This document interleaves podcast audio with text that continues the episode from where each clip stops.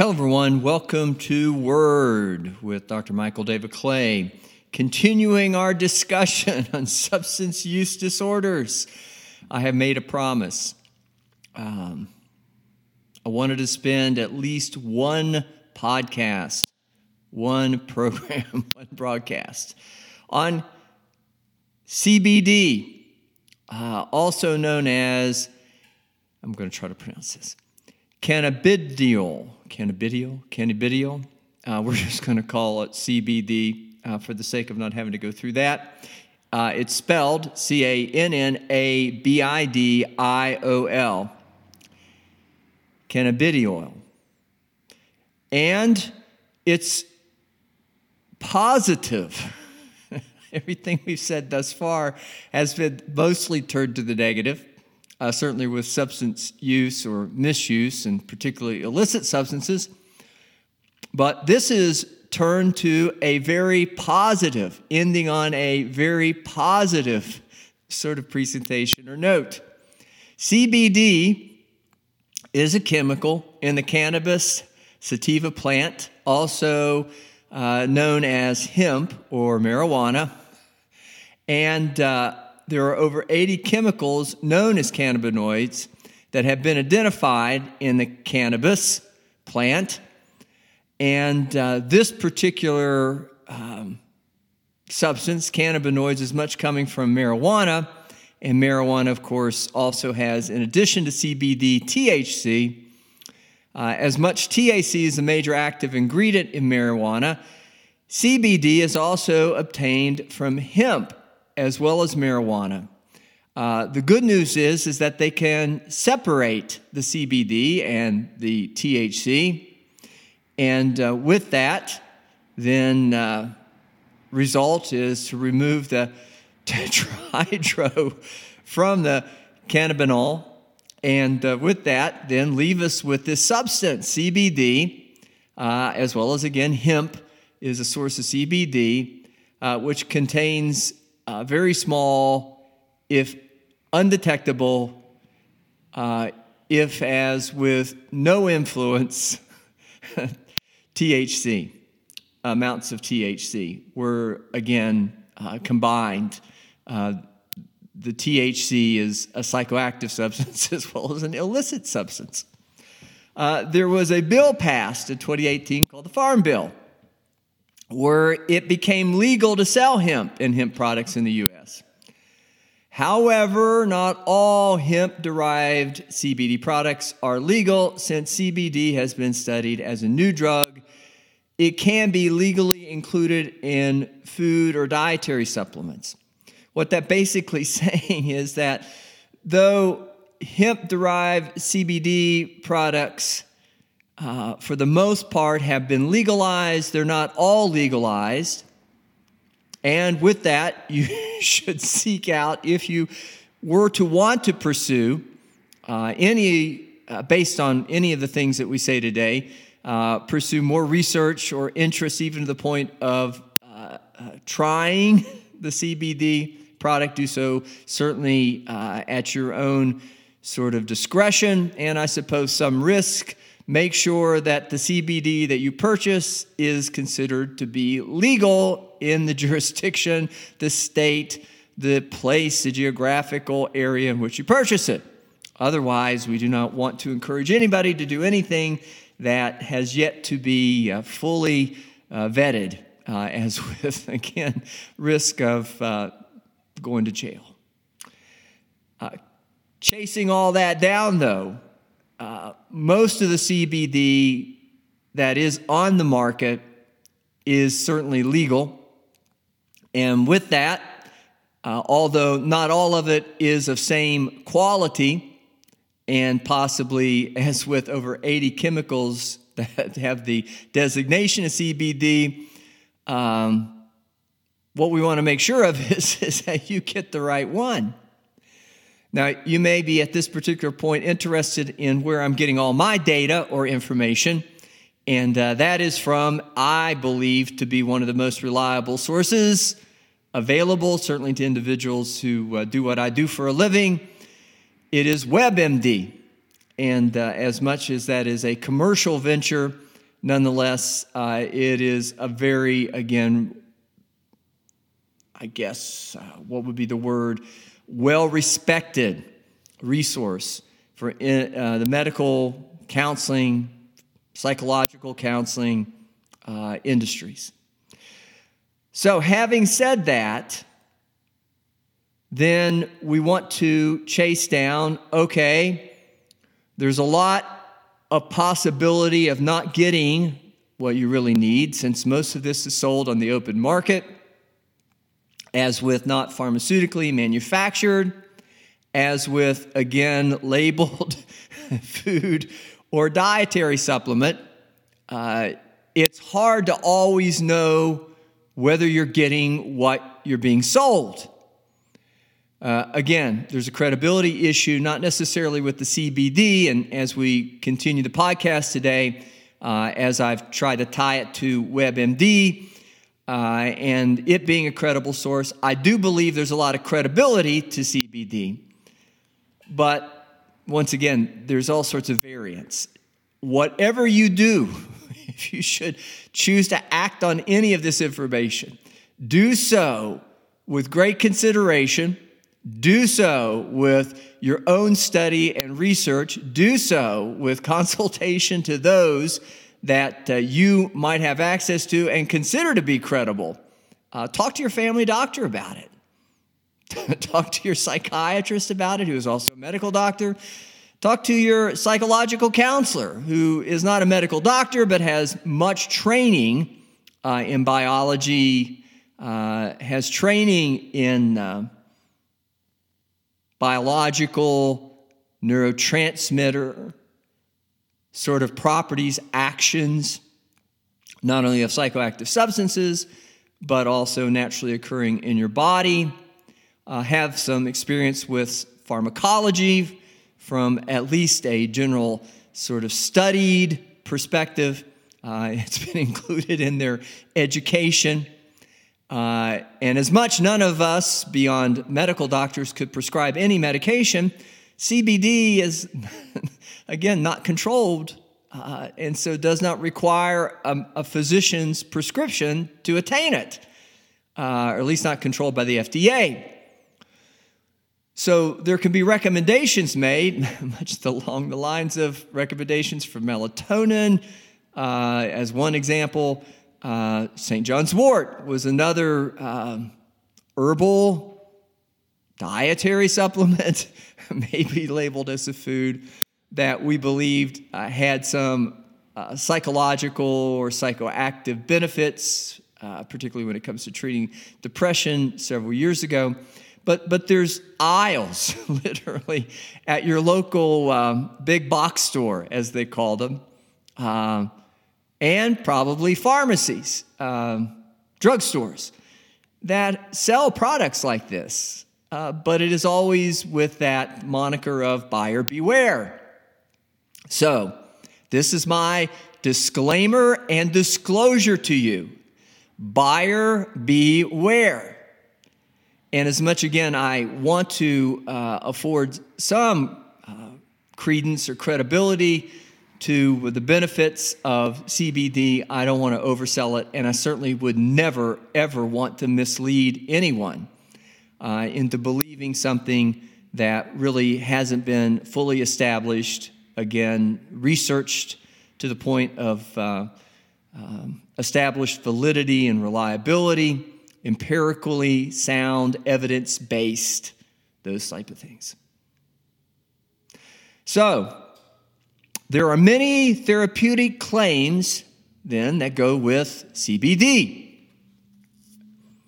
Uh, but CBD, of course, has to be studied uh, in controlled trials.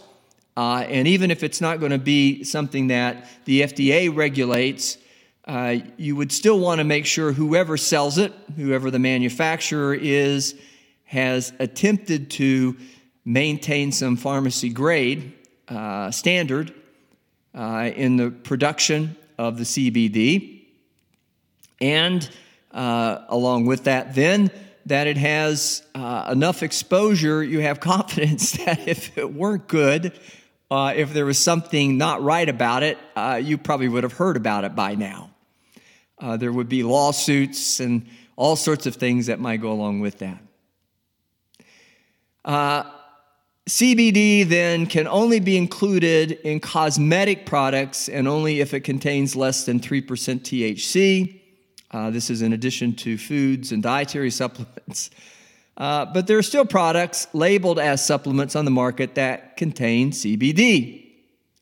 The amount of CBD contained in these products is not always reported accurately on the product label. Again, um, even within the same manufacturer, the same uh, label, product, identification, each batch might be different if it's not done again within certain protocols, again, pharmaceutical standards. Uh, and I would emphasize then, add to that the highest of standards. Um, and that's the trouble with most dietary supplements. Uh, foods, certainly, as much as they're processed, and even cosmetic products, uh, which means um, that they're more uh, topical, uh, applied, I think that would be the word to use, uh, applied uh, externally to the skin, as opposed to necessarily ingested. So, having said that, again, be careful. Buyer beware. Now, of the things, however, and things would be uh, therapeutic benefits of CBD that has been established, well established, is that CBD is most commonly used for seizure disorders uh, as with example, epilepsy. Many people also use it for anxiety, pain management, dystonia, which is a muscle disorder, Parkinson's disease, Crohn disease, and many other similar conditions. But with all of those, uh, excepting then the seizure disorder, Although scientific evidence exists, we do not consider the evidence to be significant enough to say that it is good. Uh, solid, which doesn't mean it's bad. It just means that, again, more research must be done before it can be fully vetted. How does CBD affect the brain? or how does it work definitely has an effect on the brain. The exact cause, however, for these effects are as yet unidentified, not clear. However, CBD seems to prevent the breakdown of a chemical in the brain that affects pain, the sensation of pain, mood, which would make it again psychoactive, as well as mental functioning, which would fall under the category of being psychoactive. Preventing the breakdown of this chemical and increasing its levels in the blood seems to reduce also, very psychologically speaking, what we call psychotic symptoms, which are, as any of you who might have endured all I think it's been 21 episodes heretofore, and this makes the 22nd of the series. Know that psychosis is a matter of hallucination as well as delusional thinking. There is false reads, sensory experiences, I guess misperceptions as well, as well as thoughts that really are not rational, logical, reasoned, thus distortions of reality. One of the more common delusions, as with those type of think thoughts or that type of thinking, would be, as with example, paranoia. And we've talked about that, of course, within the context of THC. And most often, symptoms such as these are associated with psychotic disorders. One of the most commonly uh, recognizable psychotic disorders would be schizophrenia, but also possibly other psychotic disorders according to the American Psychiatric Association Diagnostic and Statistical Manual that would include then hallucinations and delusional thinking. CBD might also, according to WebMD, block some of the psychoactive effects of the THC which probably then gets into I'm not sure if it's appropriate to call it an art, uh, but the art of refining, manufacturing, um, certain grade of THC um, so that animal husbandry, no, that would be animals, whatever would be the equivalent of that with plants where they would uh, then um, attempt to increase amounts of psychoactive and lesser amounts of those things that otherwise might counter the psychoactive when it comes to uh, the growing um, of marijuana, hemp plants, so that it's loaded toward more psychoactive effect. Uh, again, I think that would be considered to be an art. Uh, it is science in the sense that we do that with all sorts of plants that we find beneficial to increase production. Uh, we can modify to some extent the um, content of nutrients in the plants. So it, it would follow the same line, uh, at least pursuit. But there are many variants now of THC or marijuana that have higher amounts of the psychoactive chemicals and possibly lesser amounts of the uh, CBD, which otherwise would negate some of the or block some of the psychoactive effects. And uh, with that, of course, might explain why it works with uh, treating uh, psychotic symptoms associated with conditions such as schizophrenia. But it probably means that most of us would not be at such great risk uh, if they were to try and I say most only because there's obviously going to be some that are more sensitive uh, to certain uh, chemicals uh, just because of their genetic makeup or their biochemistry or biology, biochemical makeup. But there's going to be probably for most of us uh, a balance enough that we are not going to in any way have so much of the THC that we would become uh, influenced by psychoses, or at least the, the psychotic piece of the THC as combined together. Um, the tetrahydro with the cannabinoid, the THC.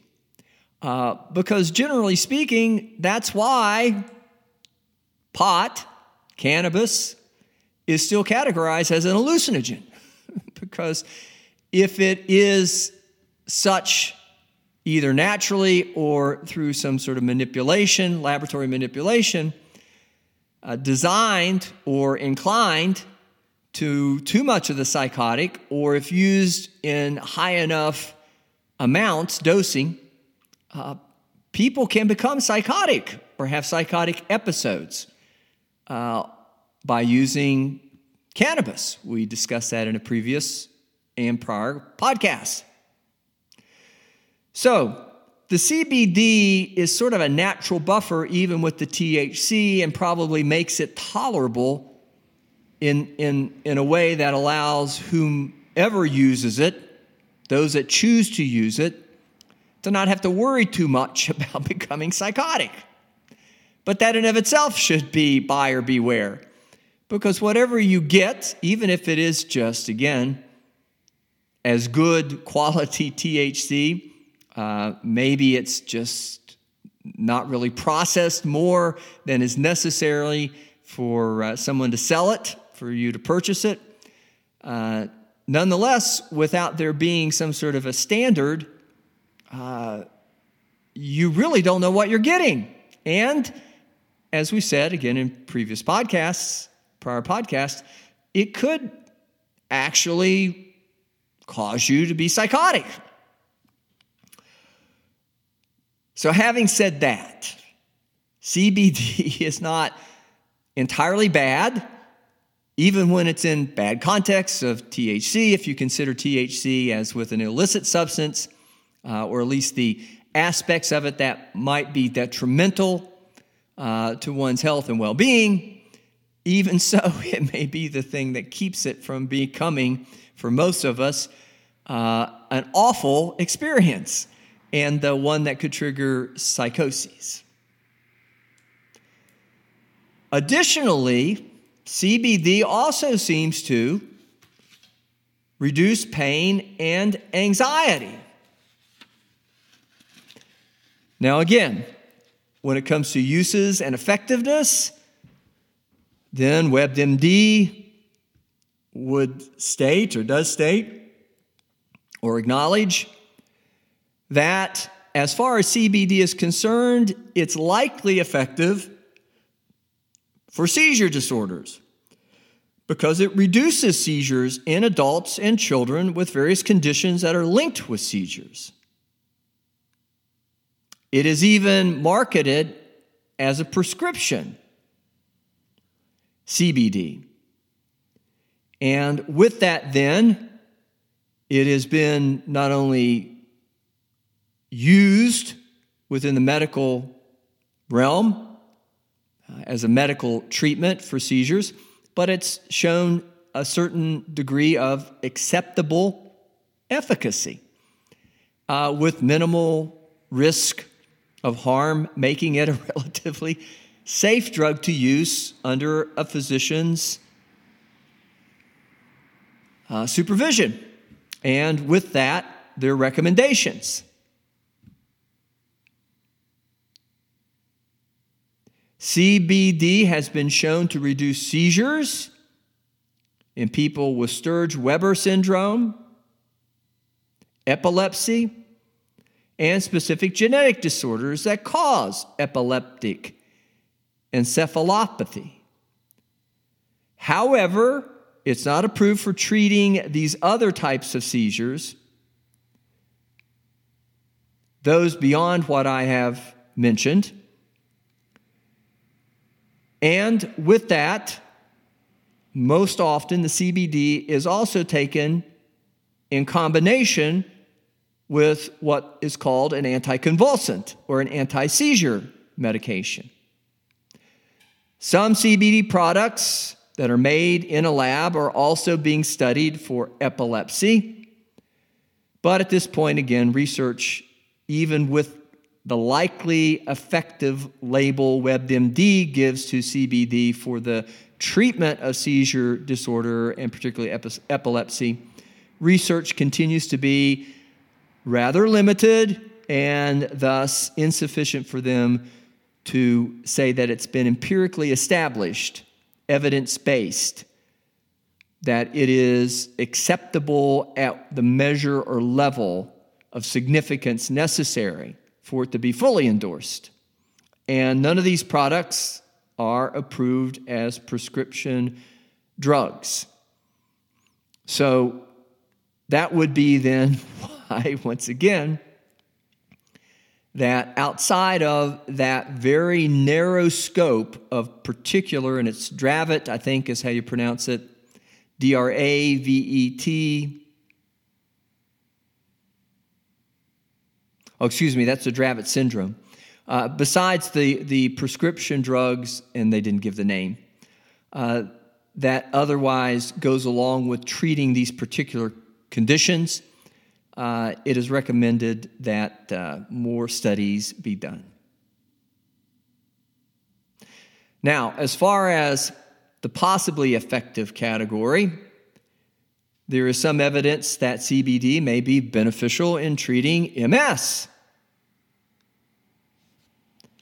And with that, there is a prescription only nasal spray product, which they do give the name for this, Sativex, I believe is how you pronounce it, containing uh, both THC and CBD, and has shown to be effective, uh, effective, effective, effective for improving pain, muscle tightness, and urinary frequency in people with MS.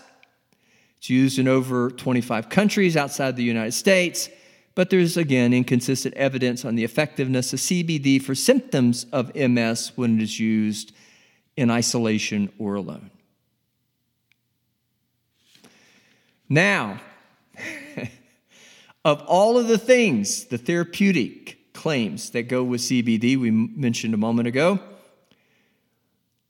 the remainder that I'm going to mention, according to WebMD, is in the category of insufficient evidence.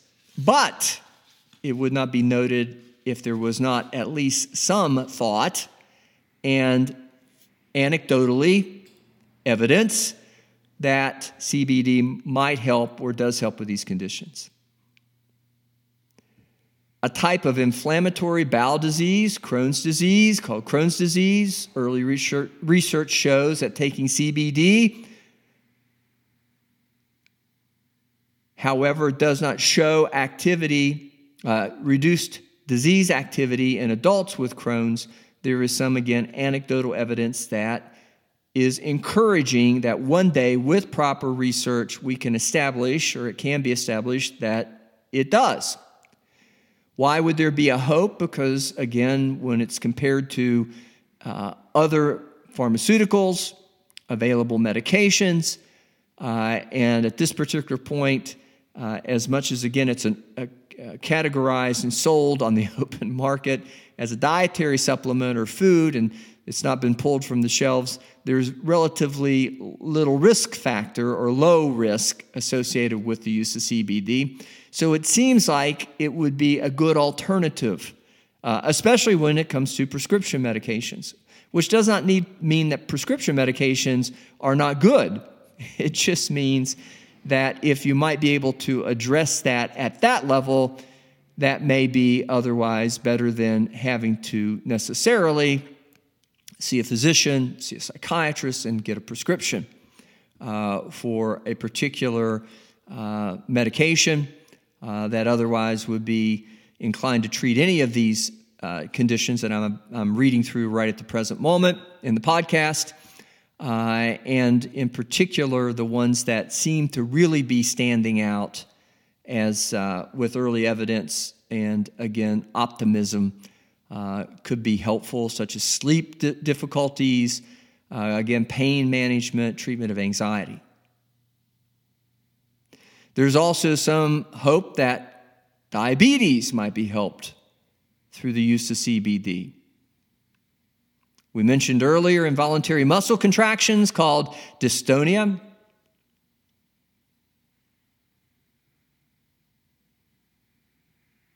Brain disorders, such as Huntington's disease. I mentioned MS earlier. Also, consideration of CBD as a possible aid in treating withdrawal from such drugs as opiates, heroin, morphine, and other opioid drugs, prescribed as well as non prescribed. Parkinson's disease, we mentioned schizophrenia a few moments ago. Some interest in use of CBD in one's quitting smoking, and a type of anxiety marked by fear, particularly when it comes to social situations or settings such as social anxiety disorder. a group of painful conditions that affect the jaw, joint, and muscle. TMJ. TMD. Nerve damage, neuropathy in the hands and feet, possibly bipolar disorder, possibly insomnia. However, more evidence is needed to rate the effectiveness of CBD for these uses. Now, you could look at that as, again, cautionary. Again, according to the empirical model, there has to be a level of significance attained in the trials, the studies, the efficacy of the particular uh, drug, substance being studied. Uh, and that's good. because why would you take something again, buyer beware, that you're really not sure? But at the same time, it could also just be by this point, we have not yet gotten to the level of either study to establish significance, and that possibly all this anecdotal report and evidence, um, even some speculation, uh, theory, right, uh, might actually be right or indeed true or accurate. It just is going to take more research to establish that, and that is the scientific methodology. That is those highest of pharmaceutical standards, not only in the production, but also in the recommendations for use. And of course, that's all for public safety. And uh, why would you take something, again, just going back to that discussion a little earlier in today's podcast about THC?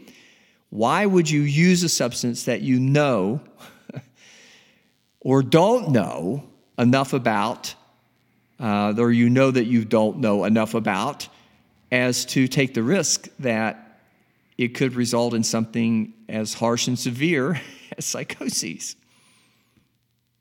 Makes no sense at all.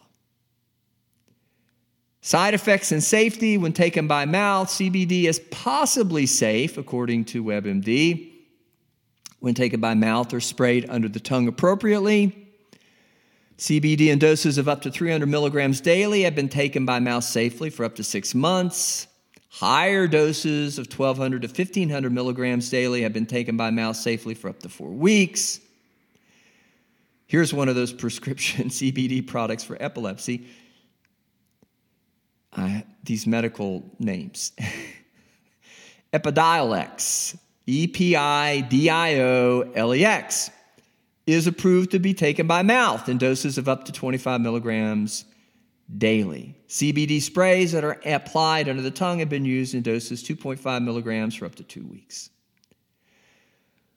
Some reported side effects of CBD could include dry mouth, lowered blood pressure, possibility of lightheadedness due to that, and also believing that it could be due to that blood pressure issue, as well as some drowsiness. There is also possible signs of some liver injury reported in some patients, but the qualifier here, as with um, WebMD, is this is less common. So, again, when you talk about topical applications when applied to the skin, there really isn't enough reliable evidence to uh, really speak to as to whether or not there's any side effects or safety issues associated with the use of CBD in a topical manner. However, there are some special precautions and warnings, as there should be again. And once again, the notion is common sense. Why would you do something if you're really uncertain of it or if it's not established as efficacious, then if any risk is associated with it, why would you try it? There's certainly alternatives. However, some special precautions and warnings include pregnancy and breastfeeding. CBD is possibly unsafe to use if you're pregnant or breastfeeding. CBD products, because again, we don't know who's manufacturing them, if the manufacturing process is of a certain pharmaceutical standard, industry standard, uh, but there may be contaminants in the CBD that could be harmful to the fetus or infant. And of course, as we mentioned when we did discuss THC and adolescent use of cannabis and of all the effects of uh, the THC on the developmental processes, physically, psychologically, emotionally. When it comes to the seizures, it appears that a prescription product, again, Epidiolex is possibly safe when taken by mouth in doses of 25 milligrams daily and approved for use in certain children one year of age or older. People with liver disease may need to use lower doses of CBD compared to healthy patients. And when it comes to Parkinson's disease, some early research suggests that taking high doses of CBD might make muscle movement and tremors worse in some people with Parkinson's, which is a neurological, again, condition. So, why did we spend a podcast on CBD? Well, there's much hope, of course, in anything that is readily accessible, relatively safe, uh, benign, that otherwise uh, could be herbal much a more natural product that isn't necessarily synthetic, as with having to be made in a laboratory. Uh, it might be more tolerated or better tolerated, generally speaking, throughout the whole body, uh, because it is otherwise seen as otherwise benign or has fewer side effects. And with that, then there's certainly a lot of individuals who have a lot of problems along the lines of these possible therapeutic benefits of CBD that then could afford it, could use it.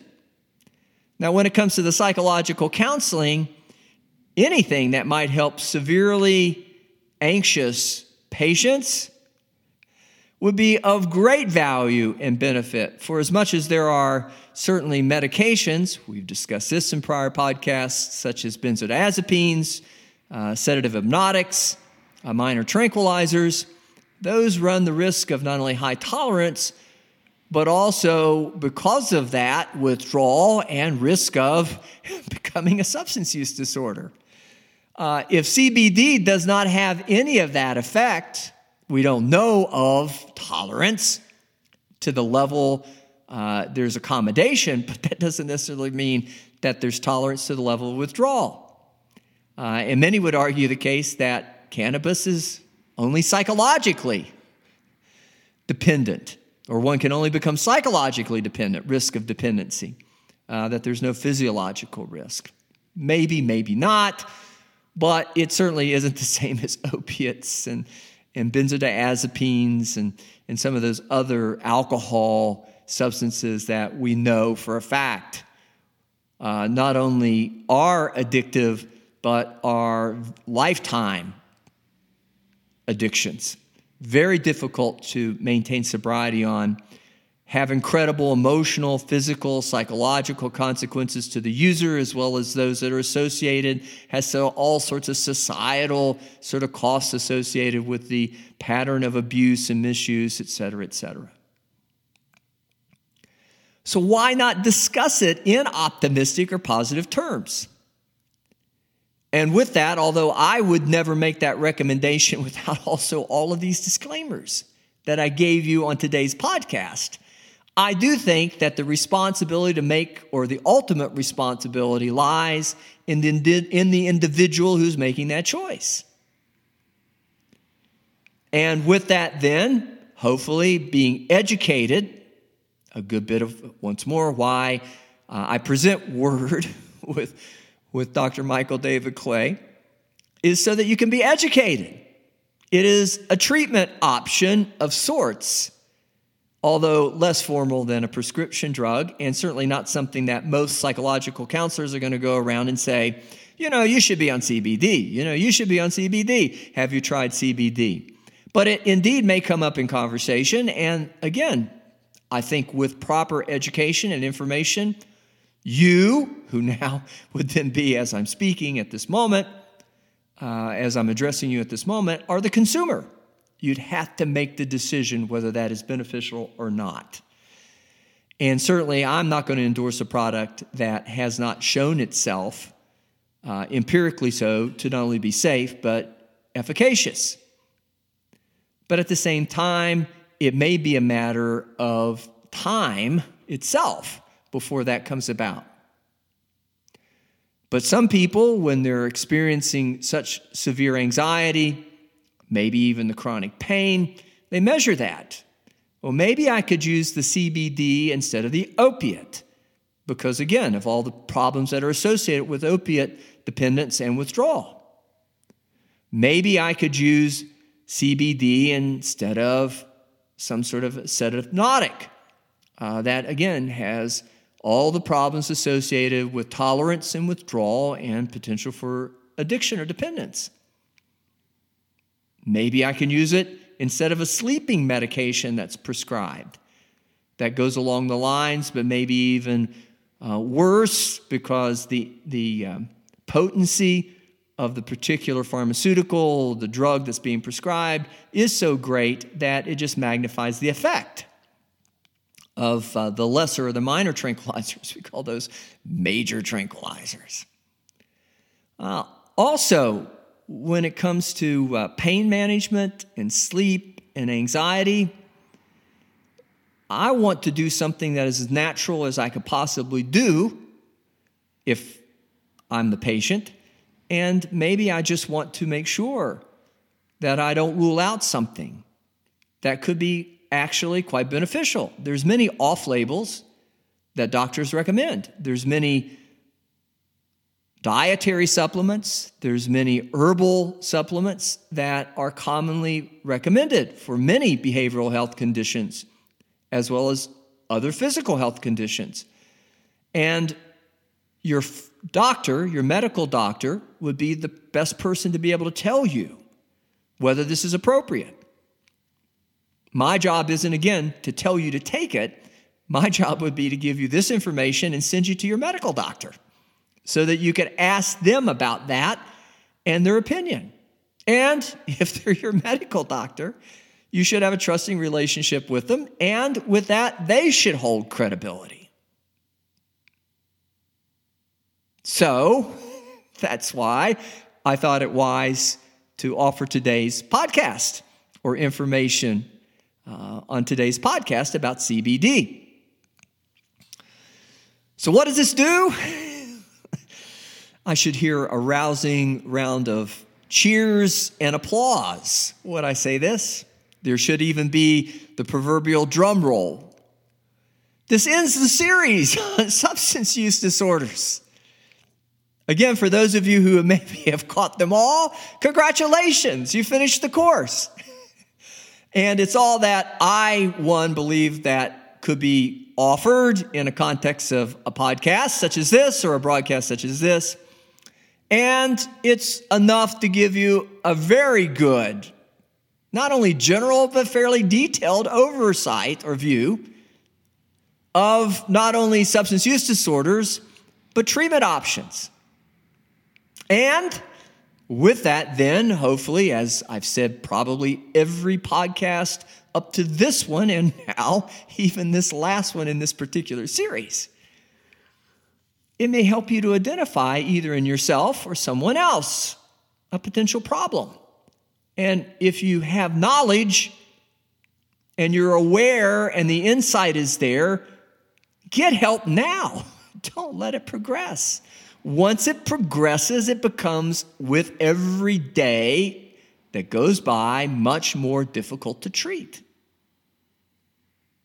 And if you are one of those unfortunate individuals that stumbles upon a particular substance that is your nemesis, so to speak, your Achilles heel, as they say, the one that you are going to become dependent upon, don't mess with it. And if you should already have gone too far, get help now. Seek treatment. Contact someone. You can contact me. You can contact a more local provider, not only psychological counseling, a licensed professional clinical counselor a medical doctor, your primary care physician, your psychiatrist, if you should happen to be also seeing a psychiatrist. But all of us are there to help you to put together a treatment or action plan. And again, it's been a lot of detail. I've spent a lot of de- time presenting details of how that should work out a treatment plan, an action plan. But those are your go tos. Those are your sources or resources. And we're all there to help you. We all want to be of assistance. So, if you need help, ask for it. You're certainly welcome to contact me. I post my uh, contact email address uh, on uh, the website or on the homepage of the podcast, wherever you may be getting your podcasts. When you get to my uh, homepage or my podcast page, it's right there. Reach out, email me. I'll be back with you, promise. I'll get back to you. Uh, and with that, then, hopefully, as Word with Michael or Dr. Michael David Clay continues, we're going to be going into other behavioral health concerns and conditions, such as depression and anxiety, childhood disorders, adult disorders, geriatric conditions. Uh, we're going to run the gamut. So we, we may do this forever, especially if it takes 21 episodes to talk about substance use disorder. But on that note, I would like to invite you back to catch our next podcast. And I guarantee you, it will not only be interesting, well, I should say it this way not only informative, but hopefully interesting and somewhat entertaining. Again, thank you for joining me, Dr. Michael David Clay, on Word with Dr. Michael David Clay. Thanks.